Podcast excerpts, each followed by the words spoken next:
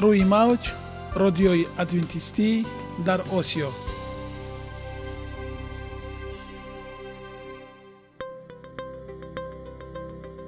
Шунавандаҳои азиз саломи самимии моро пазиро бошед. Ба хотири саодатмандӣ ва хушнудии шумо ба барномаҳои имрӯзаамон ҳусни оғоз мебахшем. Аминем аз шунидани барномаҳои мо баҳраманд мегардед. Барномаҳои мо аз се рубрика иборатанд. Бахши саломатӣ. Ки дар он мо бо шумо дар бораи тарзи ҳаёти солим ғизои дуруст ва пешгирӣ кардани бемориҳо суҳбате хоҳем орост. Ахлоқи ҳамида. Чуноне ки бузурге гуфтааст олитарин арзише ки волидайн ба фарзанд медиҳанд ин тарбияи хуб аст. Нури маърифат ваҳии умедбахш.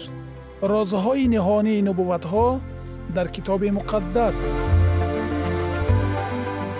Бо мо бошед.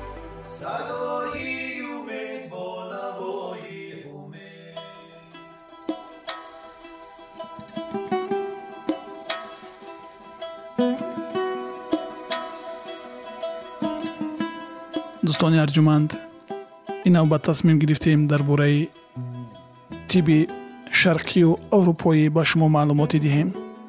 Мавзӯи имрӯзаи мо дар бораи мумиё мебошад. Мехостем аз фурсат истифода бурда аз маълумотҳое ки мо барои шумо пешниҳод мекунем баҳраманд гардед. Мумиё. Мумиёро аз қадим барои табобати фишори паст инфаркти миокард сардард дарди меъдаю рӯда дарунравӣ гулӯдард сири устухон бемориҳои пӯст ва экзема истифода мебурданд. Инчунин барои пайвасти узвҳои шикастаю зарбдида ва дигар намуди ҷароҳат сӯхтагӣ истифода менамоянд. Дар баробари ҳамаи ин шифобахшии мумиё ба касалҳои ҷигар гурда роҳҳои пешоб захми меъда бемориҳо аз таъсири нур ва хуни сафед гардида низ ошкор шудааст дар тиби ҳиндустон онро барои диабети қанд низ истифода мебаранд. Хосияти хуби мумиё дар он аст ки ба одам таъсири таксинӣ надорад. Мумиё ҳатто ба зани ҳомила низ ҳеҷ хел таъсири манфӣ надорад. Вобаста ба намуди касал мумиёро ҳам менӯшанд ва ҳамчун малҳам истифода мебаранд. Мумиёро маҳлул карда нӯшед. Барои бемории даҳон гулу меъда дар даҳ қошуқ об ноло аз даҳду граммро омехтан лозим аст. давомнокии табобат си рӯз бо танаффуси панҷ даҳрӯзӣ мебошад. истеъмоли мумиё бо оби ҷӯшида ва шир барои тарбод низ шифобахш аст. ба вуҷуди одам қувват мебахшад. барои сиҳат шудани устухонҳои шикаста ва ҷароҳатҳо кӯмак менамояд. мумиёро бо шир ё асал нӯшидан дар кор аст вагарна истеъмоли давомноки танҳо мумиё ба луопардаи зери меъда зиён мерасонад. Аҳамият ва шифобахшии мумиё ба тозагӣ ва вақту соати истеъмол ва риояи меъёри он вобастагӣ сахт дорад. Тавсия дода мешавад ки мумиёро субҳи барвақт ва шаб се соат баъд аз хӯроки шом нӯшидан ба мақсад мувофиқ мебошад. Баъди нӯшидани мумиё ҳатман як соат беҳаракат дар ҷойгоҳи хоб будан шарт аст. Меъёри нӯшидани мумиё барои одамони калон 0 грамм кӯдакони аз семоҳа то яксола 01 02 граммро ташкил медиҳад. Аз яксола то нӯҳсола 05 грамм аз нӯҳсола то чордаҳсола 01 грамм мебошад. Мумиёи тоза бӯи тез ва таъми талх дорад. Дӯстони азиз пеш аз он ки ба мавзӯи худ идома бахшем фурсате расидааст то далелҳоро аз чунин аз ҳақиқати ҳол ва умед ҳам ҳаст бишнавем бо мо бошед. Шумо аз доруҳои дарди дил истифода мебаред. Доруҳо метавонанд ҳиссоти дурӯғи бехатариро тавлид намоянд. Ҳатто агар кас дору нӯшад ва дар баробари ин боз хӯрокҳои серавған тезтайёр гӯшти сурхи коркардшуда шириниҳо ва маҳсулоти коркарди технолоҷишударо истеъмол намоянд. Ҳаёт ва саломатии хешро дар хатар мегузорад. Чунин аст ҳақиқати ҳол лекин умед ҳам ҳаст. Таҳқиқот бо иштироки 31 ҳазор нафар калонсолон нишон дод. Агар ба муолиҷаи бо дору ғизои солимро илова намоем ба таври назаррас такрорёбии бемориҳои қалбу рагҳоро кам менамоем. Вояи хӯроки аз меваю сабзавот ғанӣ моҳӣ ва истеъмоли камтари гӯшт иборат аст.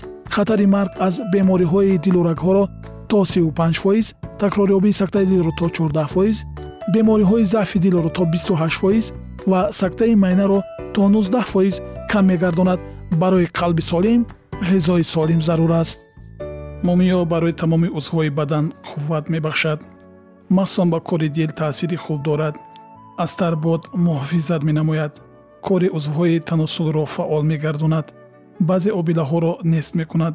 Агар меъда ва ё ғадуди зери меъда бемор бошад онро бо ками шир ва ё асал истеъмол намудан дар кор.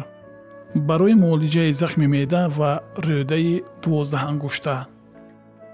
Бояд 0125 грамм мумиё ба 1 килограмм вазни бемор интихоб карда шавад. Масалан агар бемор 60 килограмм вазн дошта бошад ӯ дар давраи табобаташ бояд 15 грамм мумиё нӯшад. Бояд давоми 14 рӯз се маротиба ним соат пеш аз хӯрок 013 грамм мумиё истеъмол намояд. Дар мавриди истеъмоли мумиё риояи парҳез ҳатмӣ аст.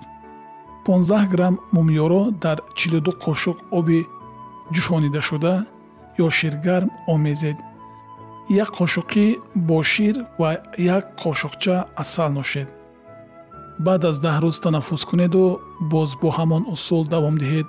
Ҳамин тавр то се-чор маротиба такрор кунед давомнокии табобат ба дараҷаи бемории шумо вобастагӣ дорад. Дарди даҳон барои табобати захми атрофи дандонҳо ду грамм мумиёро дар 100 грамм оби ҷӯшида омехта даҳонро чайқонда баъд онро фурӯ бурдан ҳам мумкин. Барои дарди талхадон ва санги гурда. Дар 03 литр оби ҷӯшида 3 грамм мумиёро омехта як қошуқи се маротиба си дақиқа пеш аз хӯрок дар шиками гурусна бинӯшед. Хуб мешуд ки баъди он шарбати лаблабу нӯшед. Давомнокии табобат даҳ рӯз танаффус даҳ рӯз. Баъд аз 15 рӯз дар 06 литр оби ҷӯшида 6 грамм мумиёро омехта бо ҳамон усул нӯшед. Барои муолиҷаи бавосири рӯдаи калон 08 то 012 грамм мумиёро дар ками шир маҳлул созед ва орд илова кунеду мисли свеча созед ва шабона ба сурохии рӯдаи дарманд гузоред. Инчунин дар як маврид 012 грамм мумиёро дар шир ва ё оби ҷӯшонида омехта нӯшед. Давомнокии табобат даҳ рӯз аст. Мувофиқи зарурат метавонед баъдан боз даҳ рӯзи дигар табобатро такрор намоед. Тарбод яъне ревматизм барои табобати ревматизм мумиёро даҳ рӯз ба миқдори 012 грамм ва ё 2 грамм дар тамоми давраи табобат истеъмол намоед. баъди панҷ даҳ рӯзе танаффус боз курси табобатро ду маротибаи дигар давом диҳед. боз усули дигар барои табобати тарбод мумиё низ мисли дигар доруҳо усули махсуси истифодаро дорад. онро масалан шумо метавон дар тӯли даҳ шабона рӯз шабона 012 граммӣ истеъмол намуд метавон ҳамроҳи равған инчунин бо зардии се-чор дона тухм истеъмол намуд. Баъд аз ин ҳатман панҷ рӯз танаффус кунед ва муолиҷаро бо се-чор маротибаи дигар давом диҳед. Ба ҷойҳои дармандии бадан компресс кардани мумиё низ нафъ дорад. Бо ин мақсад се грамм мумиёро дар 100 миллилитр об ҳал кардан лозим аст. Беҳтар мебуд қабл аз оғози табобат шумо организми худро аз ҳар гуна боқимондаи маҳсули мубодилаи моддаҳо яъне шлакҳо ва кислотаи пешоб тоза намоед. Бо ин мақсад аз ҳафт то даҳ рӯз парҳез карданатон лозим меояд ки онро гуруснагии муолиҷавӣ низ меноманд. Пас аз мумиё ки давои табиӣ ба шумор меравад пурсамар истифода баред. Барои шумо тансиҳативу бурдбориҳоро таманно дорем. Ягона зебогӣ ки ман онро медонам ин саломатист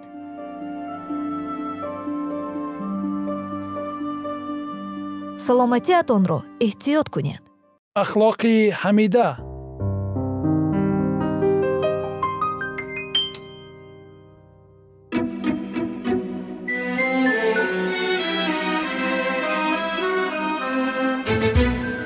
کلید حیات جاویدانی یهودای اسخریوتی بعد از تسلیم دادن خداوند خود گریان فریاد کرد. گناه کردم که خون به گناهی را تسلیم نمودم. یوحنا بابی 72 آیه 4 او یک احساس وحشتناک محکومیت و ترسی نسبت به داوری آینده داشت که روح گناهکار او را مجبور کرد تا به این اعتراف کند. عواقب اجتناب ناپذیر حاصل از خیانت او او را سرشار از خوف کرده بود. اما در روح خود او هیچ غصه عمیق و دلخراش ناشی از واقعیتی که پسری به عیب خدا را تسلیم کرده و قدوس اسرائیل را رد کرده بود وجود نداشت. فرعون وقتی که از داوری های خدا رنج می کشید گناه خود را اعتراف می کرد تا از مجازات بعدی جان سالم به در برد. اما با محض اینکه بلاها متوقف می شود و مخالفت خود با خدا برگ می گشت. این همه اشخاص به سبب عواقب گناه خود سوگواری می کردند ولی برای گناه خود غصه نمی خوردند اما هنگامی که قلب به نفوذ روی خدا تسلیم می شود وجدان بیدار می شود و گناهکار شروع به تشخیص دادن پرتوهای از عمیق و تقدیس قانون خدا که پایه و اساس حاکمیت خدا در آسمان و بر روی زمین است می کند. نوردان حقیقی که هر انسان را به جهان می آید منور می گرداند. خفیگاه های روح او را نورانی می کند و کارهای مخفی تاریکی را ظاهر می سازد پشیمانی ذهن و قلب را فرا می گیرد گناهکار عدالت او را درک می کند و حتی از فکری که در مقابل تفتیش کننده دل با تقصیر و ناپاکی خود حضور می یابد دچار وحشت می شود او محبت خدا زیبایی قدوسیت شادی پاکی را می بیند او اشتیاق دارد که یاری شود و معاشرت با آسمان را تجدید کند. دعای داوود بعد از ارتکاب گناه و سقوطش طبیعت حقیقی گناه را نشان می دهد توبه او خالص و عمیق بود. او به هیچ وجه سعی نمی کرد تقصیر خود را کم کند. دعای او ناشی از اشتیاقی نبود که از داوری تهدید کننده فرار کند. داوود شرارت زیادی گناه خود را می‌دید. او فساد اخلاقی روح خود را می‌دید. او نسبت به گناه خود تنفر داشت. او نه تنها درباره عفو گناه خود دعا می کرد ولی نیز برای پاکی قلب او اشتیاق قدوسیت را داشت تا ارتباط او با خدا دوباره تجدید شود. داوود به این کلامات درد دل می کرد خوشا به حال کسی که اوسیان او آمرزیده شد و گناه وی مستویر گردید. خوشا به حال کسی که خداوند به وی جرمی در حساب نیاورد و در روح او حیله نمی باشد. مزامیر باب 23 آیات 1 و 2 ای خدا به حسب رحمت خود بر من رحم فرما. مرا از اوسیانم به کلی شستشو ده و از گناه مرا طاهر کن زیرا که من به معصیت خود اعتراف می کنم و گناه هم همیشه در نظر من است. و تو تنها گناه ورزیده و در نظر تو این بدی را کرده مرا در کلام خود مصدق کردی و در داوری خیش مزکی شوی. آینی در معصیت سرشته شدم و مادرم در گناه به من آبسند کردید آینی براستی در قلب راقب هستی. پس حکمت را در باطن من به من بیاموز. مرا با وفا یاری کن تا طاهر شوم. مرا شستشو کن تا از برف سفید تر گردم. شادی و خورمی را به من بشنوان تا استخوانهایی که کوبیده به وجد آید. روی خود را از گناهانم بپوشان و همه خطایای مرا محو کن. ای خدا دل طاهر در من بیافرین و روح مستقیم در باطنم تازه بساز. مرا از حضور خود میانداز و روح قدوس خود را از من مگیر. شادی نجات خود را به من بازده و بر روح آزاد مرا تایید فرما. آنگاه طریق تو را به خطاکاران تعلیم خواهم داد و گناهکاران به سوی تو بازگشت خواهند نمود. مرا از خونهای نجات ده ای خدایی که خدای نجات من هستی. تا زبانم به عدالت تو ترنم یابد مزامیر باب 15 آیات 1 تا 41 توبه ای مانند این فراتر از قدرت و توانی ماست و فقط به وسیله مسیح به اعلا علین صعود نمود و بخشش ها به مردم داد. می توان آن را به دست آورد. درست در همین نقطه است که بسیاری مرتکب اشتباه می شوند و بدین وسیله خود را از کمک که عیسی اشتیاق دارد به ایشان بدهد محروم می سازند. آنها فکر می کنند که نمی توانند به مسیح بیایند مگر اینکه اول توبه کنند. و که توبه آنها را برای آمرزش گناهانشان آماده می سازد حقیق است. که توبه مقدم از آموزش گناهان است چون که فقط قلب شکسته پر تاسف و پشیمان است که نیاز به یک نجات دهنده را احساس می کند اما آیا شخص گناهکار باید انتظار بکشد یا توبه کند و پس به مسیح بیاید؟ آیا توبه باید بین شخص گناهکار و نجات دهنده مانعی باشد؟ کتاب مقدس تعلیم نمی دهد که یک گناهکار باید توبه کند پیش از آن که دعوت عیسی را بپذیرد بیایید نزد من ای تمام زحمت کشان و گرانباران و من شما را آرامی خواهم بخشید متا باب 11 آیه 82 مهربانی و حسنی که از مسیح برمی آید انسان را به توبه حقیقی هدایت می کند. یترس در بیانیه خود این موضوع را به اسرائیلی ها توضیح گفت. او را خدا بر دست راست خود بالا برده سرور و نجات دهنده ساخت تا اسرائیل را توبه و آمرزش گناهان بدهد. ما نمی توانیم توبه کنیم اگر روح مسیح وجدان ما را بیدار نکند. همان طوری که بدون مسیح نمی توانیم آمرزیده بشویم. مسیح منبع هر انگیزه درست است. او تنها شخصی است که می تواند دشمنی نسبت به گناه را در قلب انسان بنهایت هر اشتیاقی برای جستجوی حقیقت و خلوص هر متقاعد شدنی به گناه خودمان یک شهادتی است که روح او بر قلب ما عمل می کند عیسی گفت. و من اگر از زمین بلند کرده شوم همه را به سوی خود خواهم کشید. یوحنا باب 21 آیه 23 عیسی گفت و من اگر از زمین بلند کرده شوم همه را به سوی خود خواهم کشید. مسیح باید به شخص گناهکار به عنوان نجات دهنده ای که برای گناهان جهان جان خود را داد ظاهر شود. هنگامی که ما برای خدا را بر روی صلیب مشاهده می کنیم رازی رستگاری در اذهان ما شروع و معلوم شدن می کند و مهربانی خدا ما را به توبه هدایت می کند. با فدا کردن جان خود برای گناهکاران مسیح محبتی نشان داد که غیر از قابل وصفی است. وقتی که یک گناهکار این محبت را مشاهده می کند آن قلب او را نرم می کند ذهن او را تاثیر می کند و در روح ندامت به وجود می آید صحیح است که گاهی انسان ها به سبب شرارت های گناه آلودهشان شرمنده می شود و برخی از عادات خود دست بر می دارند پیش از آن که درک می کنند که مسیح آن را به سوی خود جلب می کند اما هر زمانی که اشخاص تحت تاثیر اشتیاق صادق تلاش و کوشش می کند به راستی عمل کنند و اصلاح شوند این قدرت مسیح است که آنها را جلب می کند یک نفوذی آشنا برای آنها بر روحشان عمل می کند وجدان ایشان بیدار می شود و زندگی ظاهریشان اصلاح می شود مسیح توجه ایشان را به صلیب خود جلب می کند تا آنها با مشاهده کردن درک کنند که او را با گناهان خود بر روی صلیب میخکوب کرده و کشتند.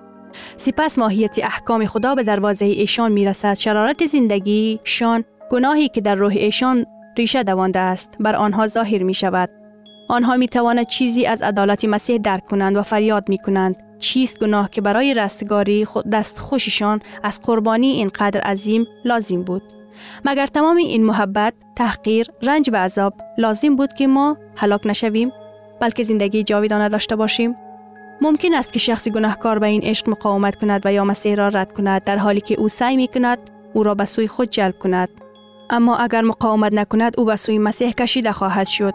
معرفت نقشه نجات او را به پای صلیب هدایت خواهد کرد و آنجا او از گناهان خود که باعث رنج و عذاب پسر محبوب خدا شده است توبه می کند.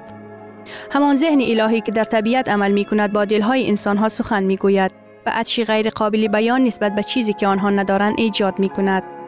هیچ چیزی دنیوی قادر نیست این تشنگی را رفع کند روح خدا به آنان التماس می کند تا چیزهایی را جستجو کنند که فقط به وسیله آنها می توان صلح و آرامش به دست آورد یعنی فیض مسیح و شادی از تقدیس به توسط تاثیرات مرئی و غیر مرئی نجات دهنده ما دائما کار می کند تا ذهن انسان ها را از لذت های غیر رضایت بخش گناه به برکات بی پایانی که می تواند از آنها باشد اگر در وی ساکن باشند به این همه روح هایی که بهوده سعی می کنند از آب انبارهای شکسته این جهان بنوشند پیغام الهی خطاب می کند و هر که تشنه باشند بیایید و هر که خواهش دارد از آب حیاتی به قیمت بگیر.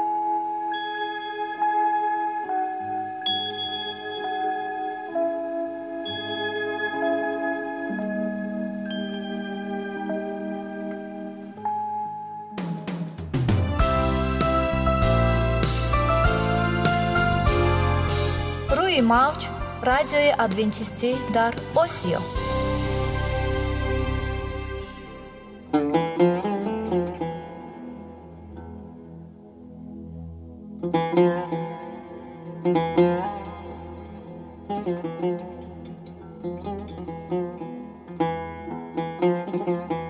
дуруд бар шумо шунавандагони азизи мо бо арзи салом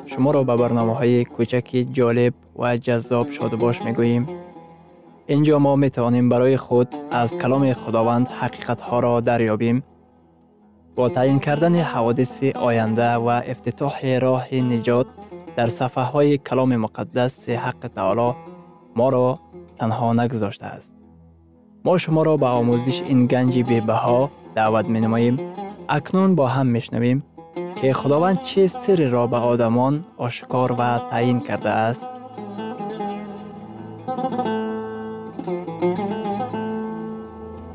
وحی امید بخش امید بخش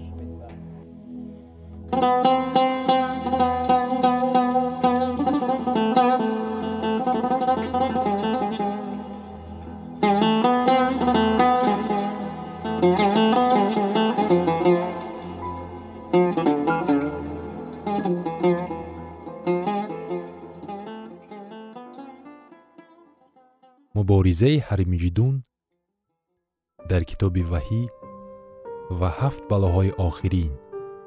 Саҷдаи сохта ин саҷда ба ҳайвони ваҳшӣ мебошад. Ваҳӣ низои охиринро дар атрофи саҷдаи ҳақиқӣ ва сохта пешакӣ хабар медиҳад. Дар китоби ваҳӣ дар боби чордаҳум дар ояти ҳафтум омадааст ки ба офаридгор саҷда кунем. Ва дар ояти нуҳум бошад моро даъват менамояд ки ба ҳайвони ваҳшӣ саҷда накунем. Низои бузург дар рӯзҳои охирини таърихи замин ин мубориза дар ховари наздик нест. Ин задухурд дар ерусалим нест. Низои охирин дар рӯзҳои охирини таърихи замин ин муборизаест дар хиради одамон. Муборизаи бузург ин мубориза барои ҷони одамон мебошад. Ин мубориза дар атрофи саҷда суол меравад. Муборизаи бузург дар китоби ваҳӣ ин мубориза байни масеҳ ва шайтон барои тафаккури мо мебошад. Санҷиши садоқат ин мубориза байни масеҳ ва шайтон мебошад барои садоқати ту.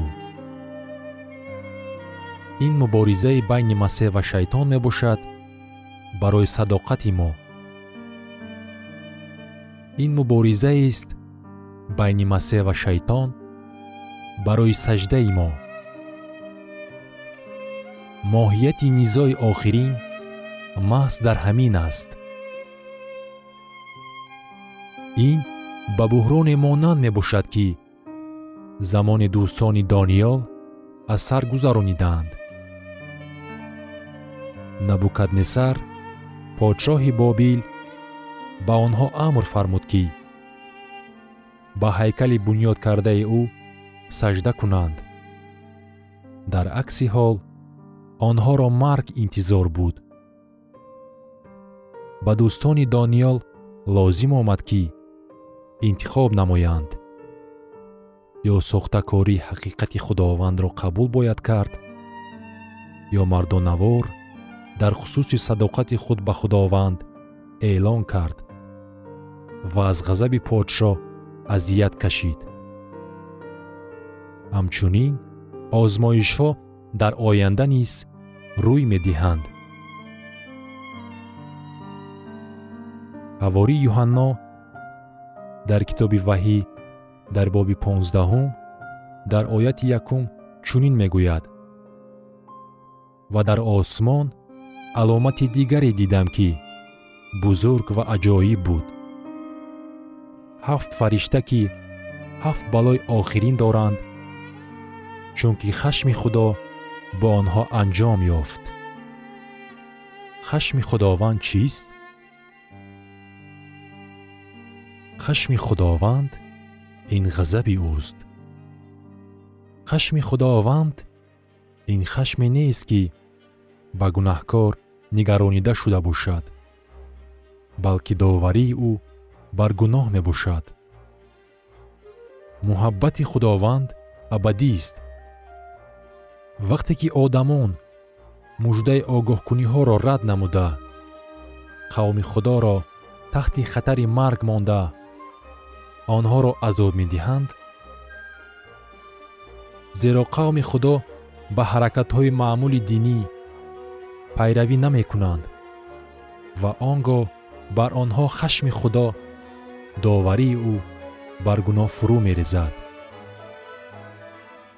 Шамол борон оташ ва тӯфон довариҳои худованд бар ин дуньё фурӯ мерезад дар хусуси муҳлатҳо чӣ? Пай дар ҳамаи ин ҳодисаҳои охирини замон ё рӯзҳои охирин чӣ гунаанд биёед онҳоро хонем. Мавъизаи умумиҷаҳонии инҷил. Аввал ин ки худо муждаи умумиҷаҳонӣ дорад. Мавъизаи инҷил ки ба гӯшаҳои замин рафта мерасад ин ба ҳар як одам имконият фароҳам меоварад ки ё ба муқобили масеҳ ё ба манфиати ӯ қарори қатъӣ қабул намояд.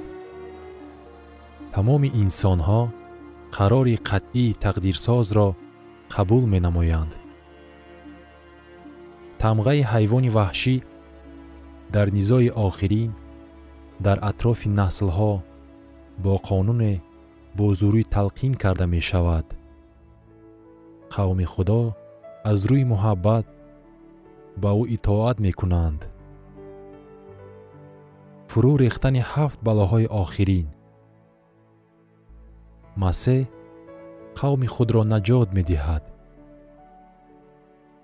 Ҳамин тариқ инҷил мавъиза карда мешавад ва ҳамаи инсонҳо интихоб менамоянд оқибатҳои ин интихоб чӣ гуна мешаванд? Дар китоби ваҳӣ дар боби понздаҳум дар ояти ҳаштум чунин омадааст. Ва то ҳафт балои ҳафт фаришта анҷом наёфт ҳеҷ кас натавонист ба маъбад дарояд. Амали кафораткуниро ба анҷом расонида исо ба ин маъбади осмонӣ дохил мешавад. Хизмати шафоаткунии худро ба анҷом расонида исо қарори қатъӣ қабул менамояд.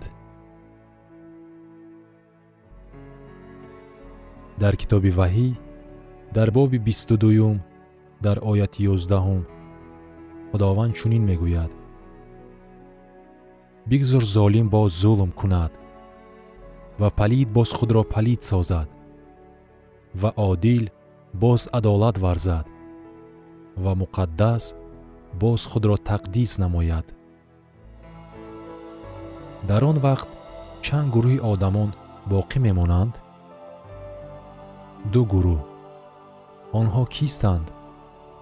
Одилон ва палидон муқаддасон ва зулмкорон покон ва нопокон.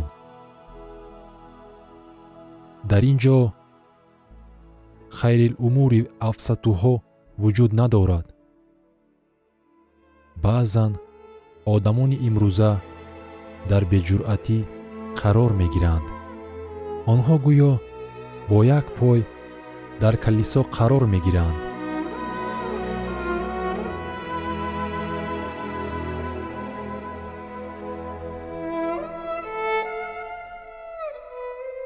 шунавандагони азиз дар лаҳазоти охари барнома қарор дорем барои шумо аз боргоҳи манон сеҳатмандӣ ва тандурустӣ ахлоқи неку нур ва маърифати илоҳӣ хоҳонем то барномаи дигар шуморо ба аллоҳи пок месупорем